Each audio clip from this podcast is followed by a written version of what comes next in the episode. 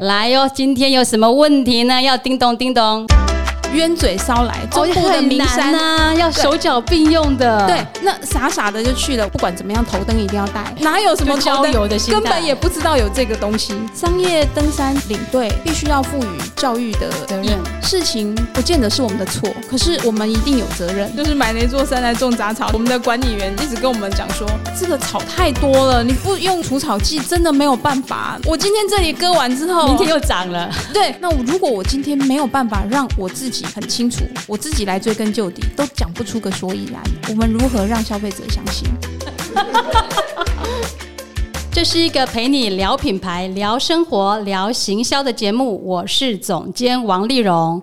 今天又是我自己来叮咚别人了。我们今天自己叮咚别人的来宾是谁呢？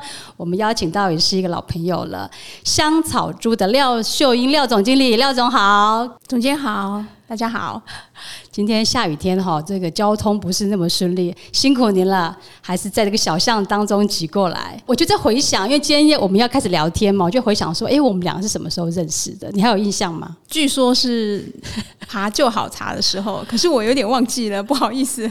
我刚才查了一下，我们爬旧好茶是在二零一六年的时候，哇，所以其实也是六七年的时间了。然后你刚才讲说，其实你你那一次不是。第一次爬，你之前还有爬过一次。对我更早的时候，其实现在哦，对时间好像没有办法划分的那么清楚。我也是，我都要查才会知道。我依稀记得，应该在二零一六年前的大概四五年，我有去过一次。嗯，那个时候跟去跟我们后来去有没有什么不同？其实哦，最大的差异就是在前面的那个路段，可能是因为台风好几次大水冲刷，所以我们前面那一段路，二零一六年我们爬的非常的辛苦。可是我们那次去的时候，我们是走河道啊，也是很难走。你们比我们更难走吗？那一次？呃，不会，我们那时候去没有那么困难哦，反而是我们去的时候，当时就好查的那些民居，就是我们的那个石板屋，可能没有整理的那么好。那二零一六年去的时候，已经整理的比较好。嗯哼，当时我们去的时候，只有秋爸自己偶尔会再回去。秋爸，要不要介绍一下？听众朋友可能不晓得秋爸是谁。呃，我们没关系，我们待会儿讲。就是二零一六年我们去的时候，其实，在石板屋那边，就好茶石板屋已经有另外两位常态会回去。啊，年轻人吗？还是 OK？嗯，所以其实有，我觉得整个的维护上其实是有差异的，也可以看出来，经过了几年的时间，其实他们对于他们自己的文物保存的是更更好。其实秋爸很努力的在在号召，是有效果的。嗯哼，我觉得啦。嗯哼嗯，你给我们介绍一下秋爸啦。其实我也不是对他那么熟悉，您因为你把他书都读完了，应该可以帮我们简介一下，让听众朋友也多了解、认识他一下。其实我也不是很熟悉啊，哈，我觉得秋爸应该可以适合一个那个另外开一个专辑，然后我们请对他最熟悉的来介绍。没问题，没问题，因为我简介就好了。他是卢凯族的嘛？嗯，他其实是一个。我觉得值得尊敬的人，因为这样子，所以我们必须要另开专栏来介绍他。那我大概稍微讲一下，就是我第一次去的时候，他那时候还比较年轻。那晚上其实大家都爬累了，所以就坐在那边聊天。那秋爸有讲到他当时怎么样从台东嗯背着老婆回到那个旧好茶部落，对，好像要走翻山越岭，走一两天哦。嗯嗯，他们当时就是说。而如果你连自己的太太都都没有办法这样子背回来家里面，哎，对，你就没有办法生存，没有办法照顾一个家庭。嗯，真爱啊！对，我们今天开头聊了，大家可能不是很呃有背景知识的，我们在聊什么？其实我今天跟廖总是要来谈爬山，因为我我们两个是因为爬山结缘，他当时不太熟。嗯，只是后来知道说，哎，你好像也很喜欢大自然，不止爬山，也喜欢走古道。要不要跟我们分享一下你你这些跟大自然接触的经验里头，有一些美好的经验跟我们分享？现在我们爬山可能年纪比较长，就比较不求速度，或是说我今天一定要完成一座山。嗯，我们比较在乎的是中间的过程，我看到了什么样子的花，我看到了什么样的风景，我感受到了怎么样子的空气。氛围，还有风树的声音。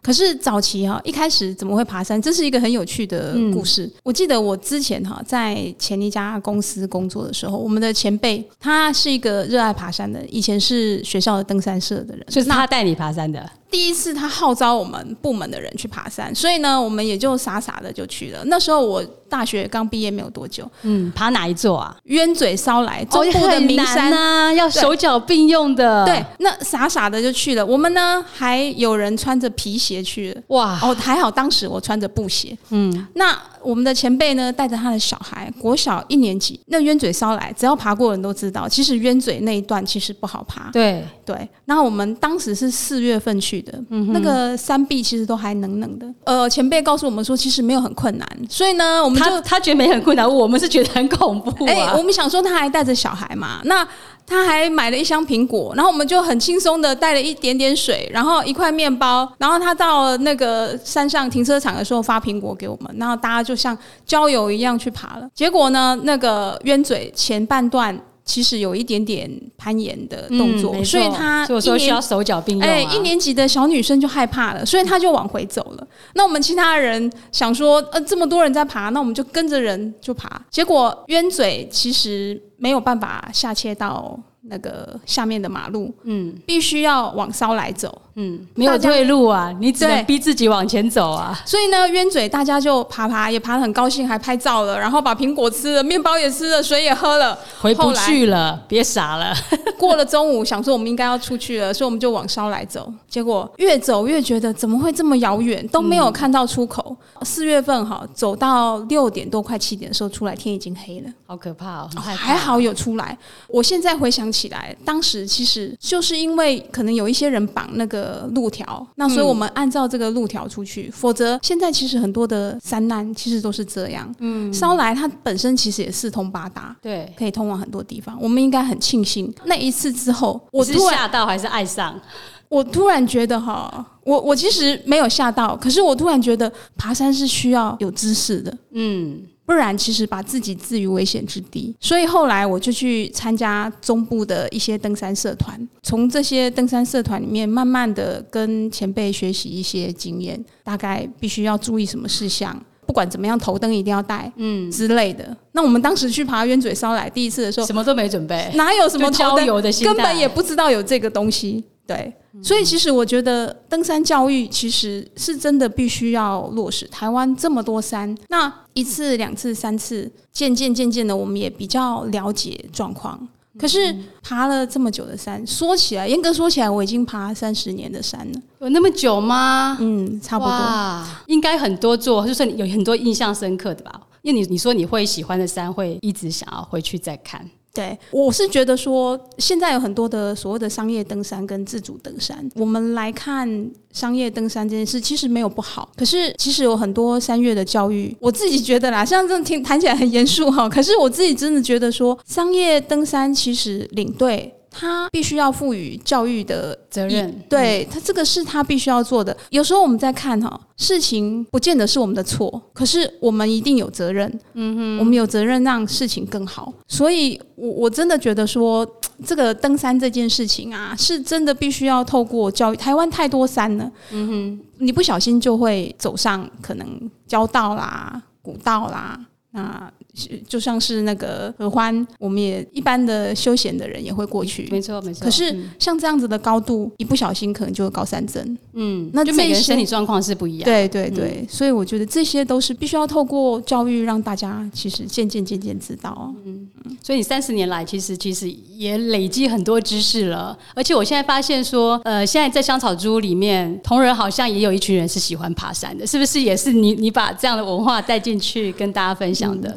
我我觉得人哈要活就要动嘛哈，这个是我们很重要的基本观念呐。我我们是研究中草药起来的，那我们不只说吃药，吃药这件事情其实都是后面的，预防最重要。怎么样预防？就是要活动，我们要搭配我们的活动。所以公司我们有号召登山社，那大家有也有兴趣，所以就。一票人，那也有人去打羽毛球啦。就是不管你今天从事什么样的运动，就是运动很重要。刚才廖总有提到一个一个小的线索，就是我们香草猪其实是从中草药开始的。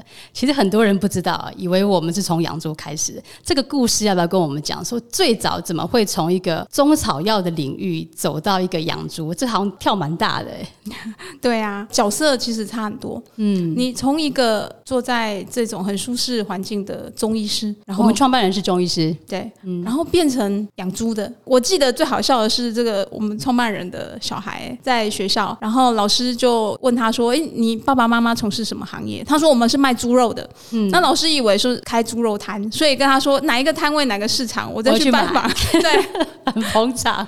对，可是事实上其实是不一样的啦。那为什么我们会投入这个部分？其实我觉得所有的事情都是一个机缘呐。嗯嗯，因为台湾口蹄疫的关系，这个是大概什么时候？哦，很久了，二十几年前了。对，台湾那时候还没有因为口蹄疫完全没有办法出口。刚开始的时候，呃，有朋友养猪嘛，我们是云林人，嗯哼，农家子弟一定会认识很多就是在地养猪户，嗯，养猪户，所以他刚好猪资有。问题就聊天的时候就讲到，所以那时候创办人就说：“OK，你们试试看。”所以养猪的来找中医师，找人的医生哦，呃，这么有趣。其实猪跟人差异没有很大呢，真的，大概有百分之九十五的相似度哦。是哦，嗯所以那时候创办人就把这个中医的配方拿去给猪吃吗？他就是研究了一下，嗯，我应该要怎么样把配伍改变，让猪是可以吃的。那当然也有一些适口啦，还有一些其他的问题。那测试了之后，养猪户他的朋友养猪户也是觉得都已经没有办法了，气跨埋，哎，气跨埋，嗯。可是没有想到，其实效果蛮好的。到底给他吃了什么啊？就是一些中草药啊，然后我们搭配一些欧式的香草，嗯，让它整个就是闻起来是 OK 的，吃起来是 OK 的。那当然，闻跟吃都是人的感受。对啊，猪喜欢吗？它吃吗？它吃啊，嗯，它是 OK。猪其实是杂食性的，它很多东西它其实所以猪是吃素的，吃杂吃中草，它是它是杂食性，都吃都吃。对对。所以为什么大家会担心那个非洲猪？猪瘟，因为猪是杂食性，你如果丢了那个肉给它，它也是会吃。OK OK，嗯，好，那我们再回到为什么会投入到养猪，就是因为效果很好。可是你把中草药拿来养猪，跟我们的惯性养猪，就是我打针，嗯，投药，嗯。那个是工序完全不一样，对，你是说工序是服务流程、饲养流程的意思？对，饲养流程完全不一样。那养猪的人他会觉得说，哎，我我已经习惯打针，就像我们大部分的人其实生病都吃药打针。对我今天咳嗽了，我可能去打针，很快马上见效。中医中药可不可以见效？也可以哦，只是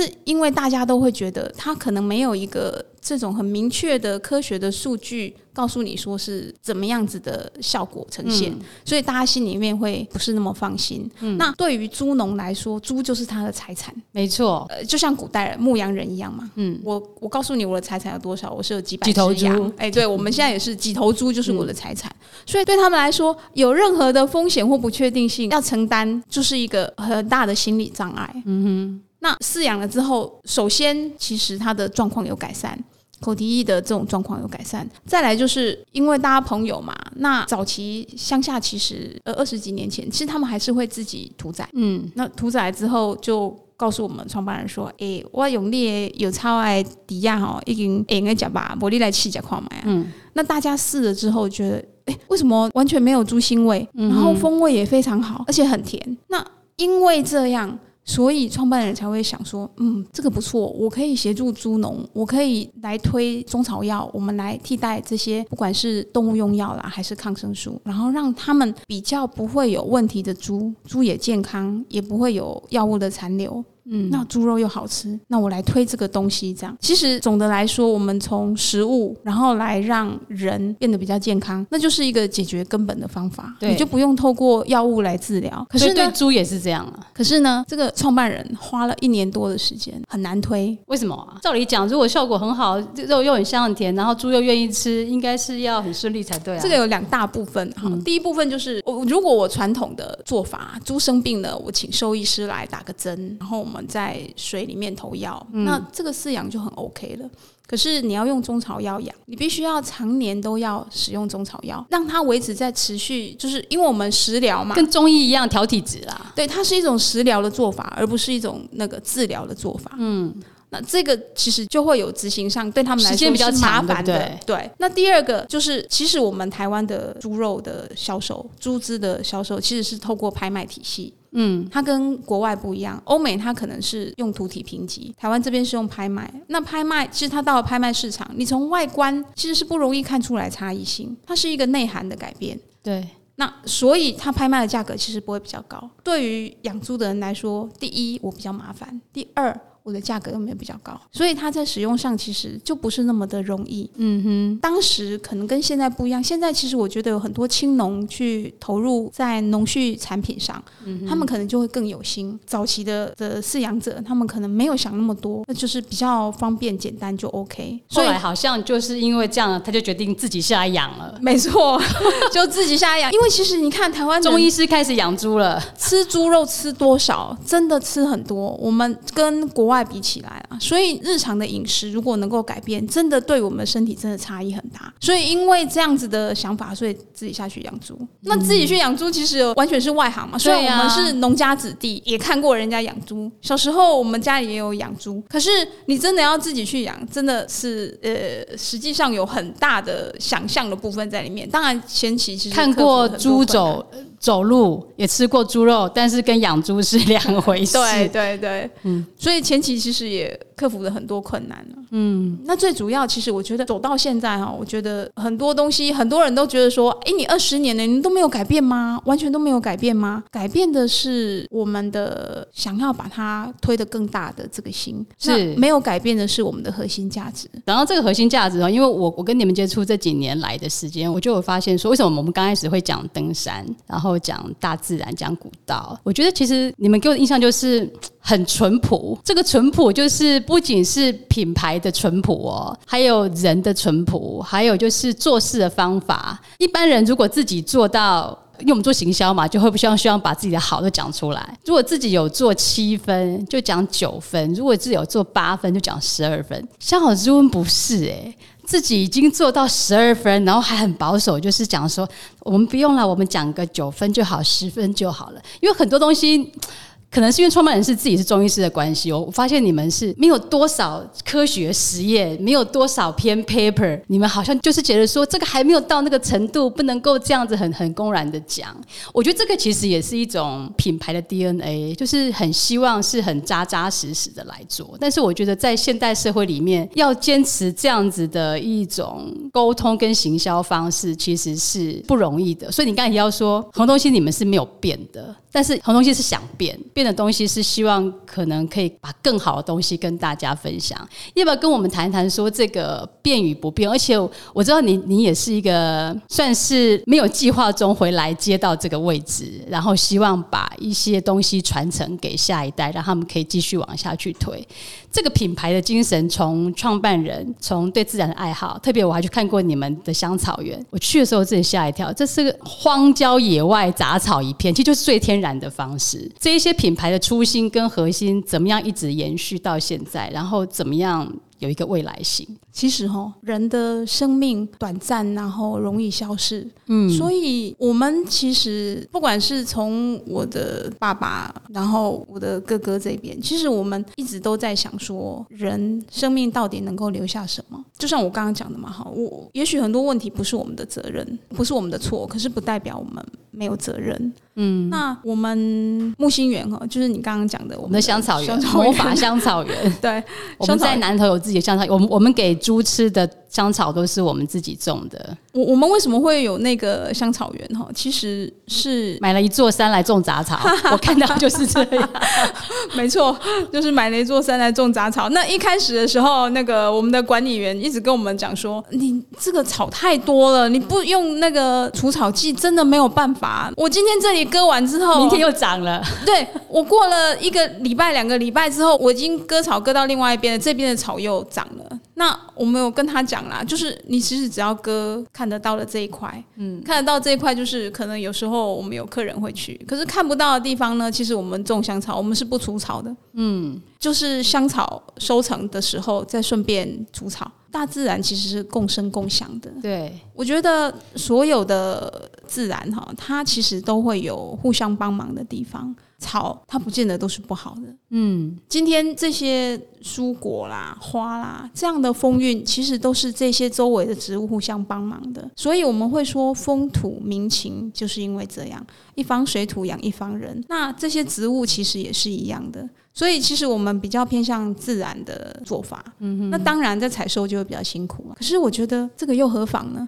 嗯，我们为了好，然后牺牲一点方便性，其实也没有什么无可厚非啦。嗯，对，那说是我们是比较不懂宣传，没有错啦。可是其实我们也会觉得说，我必须要说服自己，我才有办法说服别人。包括了我们为什么，我们其实香草猪从开发到上市经过很长的时间。为什么？因为我们其实有先去做实验，我们先去做论文。当然一开始的时候，那个对，我觉得你论文不止一篇呢，好多论文一直持续发表论文。对，我们一开始的时候，农户告诉我们说，哎，猪肉很好吃，很很甘甜啊之类的，没有科学。学一定要 paper 才对，没有科学，所以我们有委托那个学术单位帮我们做研究。那其实以我们的研究规模来说，当时那个教授就告诉我们，就笑我们，他说：“哦，你这个规模太大，全世界没有人拿这样子的规模来做组织的试验。”嗯，那我觉得，呃，我们为什么要这样啊？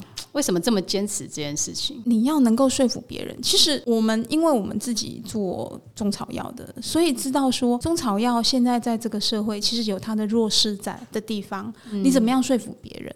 你必须要有所谓的西方科学的论证方法，才有办法说服别人。那现代的人，我们的成本高，我们一定是消费得起的，可能是比较属于知识分子，或者是说他们会去追根究底。那如果我今天没有办法让我自己很清楚。很详细，我自己来追根究底，都讲不出个所以然。我们如何让消费者相信？这个是我们为什么论文会不断的、一直不断的有新的论文出现。那包括了所有的我们现在在运作的检验，我们也是有几分证据说几分话。我不会说我我已经经过三年都没有检验了，我告诉消费者说我都有在检验。检验，而且你们都去检验猪肝呢？对啊，就拿最严的自己弄自己，然后给自己出最难的考题去考啊。可是我觉得这个是好像就是你们的文化，就是每次都给自己最难的。然后再来做，这个养成习惯就好了。我们的研究室的人哈，刚来的时候其实也不大习惯，可是习惯了之后，他们会觉得，哎，理所当然就是这样做。我一整年就要排几十次，可能每一个部位什么东西什么时候做检验，这他们已经养成习惯了，所以大家也不会质疑。我觉得这个哈，就是像总监讲的，我们的弱势的地方，我们最弱势的在哪里？很多事情我们认为理所当然，这个有什么好说的？这就是我的应该要做的啊，所以有什么好宣传的？可是我觉得。跟你讲的这是品牌的核心呢，因为就是我们坚持相信的事情，我们认为这是理所当然的事情。然后像你讲的，养成习惯就会持续下去。所以品牌其实就是养成习惯，我们就是坚持要这种这样子频率的检验，就是要检验猪肝，我们就是要这么严这么难。然后我重复做，一直做，即便大家都还不能理解，又觉得说这就快笑笑，告需要做肝呢。我所以才有一个感受，我发现说，其实大概是品牌要能成功的人，都是要有一点疯疯的特质。疯疯特质不是说精神坏掉，而是说就是有一点理想性要比较高，然后也不会只有看眼前，然后自己有一个好的价值，很想跟别人分享。即使当代人觉得说啊，这是在干嘛？有必要做到这样吗？可是如果没有这样精神的话，其实品牌核心很难持续比较长远下去。我觉得我自己跟香好猪接触的过程，我是有发现你们这个特质是很明确，就是即便别人说没必要啦，然后不要讲那么那个啦，然后也不用做到那么多，你们其实不为所动，你们会觉得我们就是这样，我们就是坚持这些事情，只是说。这个过程，我觉得是慢慢让更多的人理解到更好。而且我我这段时间发现，你们给自己标准其实很高的。你们想要变成是精品猪肉之外，希望能够是哎，以后别人提到说日本可能最好的猪肉是哪一个？好，丹麦最好猪肉是哪一个？台湾就是香草猪，你们其实那个标准是非常高的。所以虽然是我们看来比较保守、比较慢，但是那个标准跟目标其实是没有停下来的。我光是看你们在做那个洁净标章，哇，就是为了要无添加，而且这个标准早就都超越欧盟，就是别人都没考这么难，就自己出那么难的考题。我觉得这个无添加的事情，其实也是大家现在一直在讨论嘛，就是不希望做到很多。添加物放在自己身上，因为我们像我们讲 ESG，不要给地球更多的负担，要为后代子孙想。哎，人体也是哎，人体那么多负担，其实吃了要要怎么排？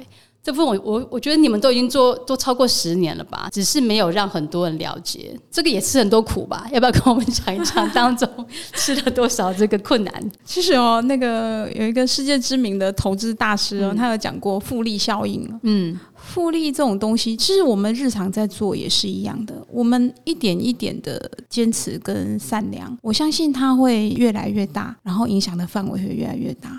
这也是我觉得为什么我们可以坚持跟执着的地方。那讲到这些想法哈，吃的一些苦啊，其实有一件事情，现在当然是收起来了哈。可是我我觉得这个其实值得一说。我们当时在那个北部的市场，因为我们去传统市场看，为什么一开始我们会投入做冷冻猪肉，而不是做生鲜温体猪？生鲜温体猪其实是台湾的，台湾人以为会觉得是，好像觉得温体比较好高级，对，事实上不是，对不对？对，那也是在我们前面的实验阶段，然后不断的去了解到底温体。它的整个的流程，当然这是台湾的习惯了哈。可是我们其实很想要做一个改变，让大家知道说，其实肉必须要从一开始出来就要保持温度，嗯，它才不会一直滋生细菌。细菌是我们看不到的东西，那我们吃进去，也许你今天不会生病，明天不会生病，可是一直这样子的累积，其实都是不好的。所以呢，我们就很天真的在北部要推冷藏的肉摊。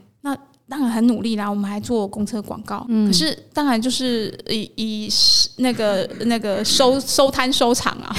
但是你们在贵妇百货卖的非常好啊，现在都是也是这些米其林的厨师，还有一些日特别是日本人，这个对这个支持度非常高。因为我我们其实消费大众哦，其实分布在很多地方。那当然我们其实很很大的点是在百货公司的超市或者是有机店，可是我们也希望就是说一般的家庭主妇。到了市场，他也可以买到有品质的，对，就是至少是安全的，没有太多细菌的。所以，我们去市场，传统市场，我们当时设一直做做做做三四十个摊位，就是都在超市里面，不是在传统市场哦。传统市场你们也做过，对，段历史。北部的传统市场，然后我们想要推就是冷藏冷藏的肉品，可能我们的大众的习惯还没有观念还不到那对，如果现在来做，应该是没有问题的。那现在政府也在推，你们都是一直走很前面。可是我们十年前就做了，十年前，当时其实大家其实接受度其实呃不是很好，所以后来到目前为止，只剩下我们目前辅导的在市东市场的一位摊主还在做。那因为市东市场它本身就比较高阶层一点，对，比较高阶层一点。那其实这个也是我们觉得很遗憾的，就是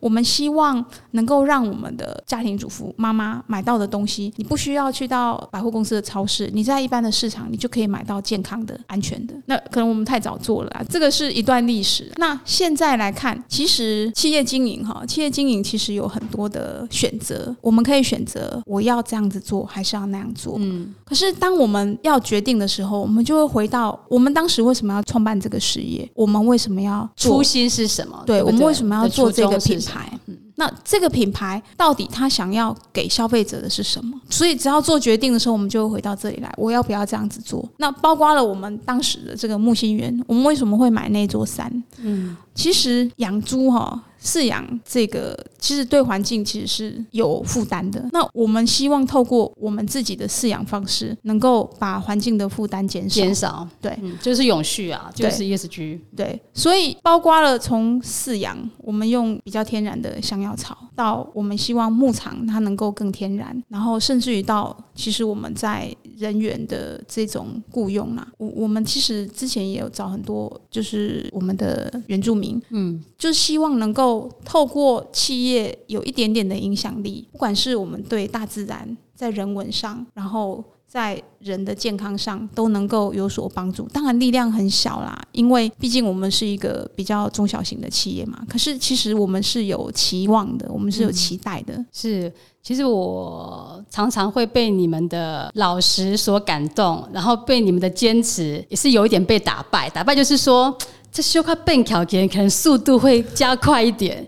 但是我觉得我这段时间从小好猪身上，也就是学习跟验证到说，做品牌的一种核心价值坚持。因为我们服务这么多业主，会发现到很多品牌是他做了一些事情之后，他其实是很大的比重就想说。广告啊、宣传啊、曝光，香好猪并不是说不做这一些，可是我觉得你们花更大比重是一直去谈说我们为什么要这样做，我们当初的初衷是什么，然后我们要坚持什么，然后我们要把什么东西继续做下去。我觉得这才是一个长久的品牌能够做很永续经营的价值。所以你刚也提到嘛，你们不是。只有产品而已，你还有想说，因为养猪它对环境是有负担，所以你们会从最源头去想，我怎么样在饲养的过程就对环境的负担可以尽量减少，然后还要。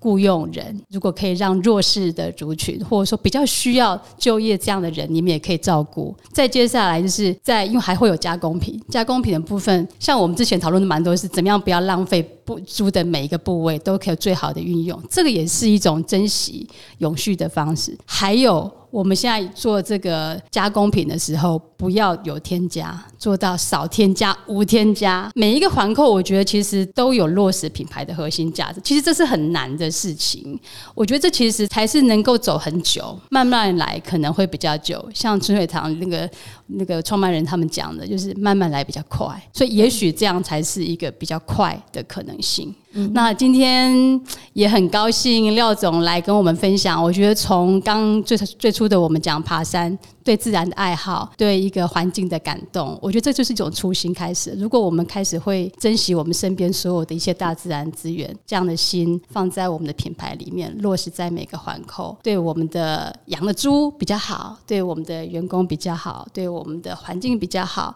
对我们的供应商比较好，对我们的消费者比较好，整个做好就是我们真的想实现的一个理想。今天谢谢廖总，我们希望下次有机会我们再一起去爬山走古道。没问题，我们就不要再隔那么久了。好，谢谢你，谢谢，谢谢。如果喜欢这个节目，请追踪并且分享给你的朋友。点击下方资讯栏，追踪我们的粉砖 IG，第一手时间收到更多的行销知识。想询问行销相关问题，也请留言叮咚。谢谢你的收听，我们下次见。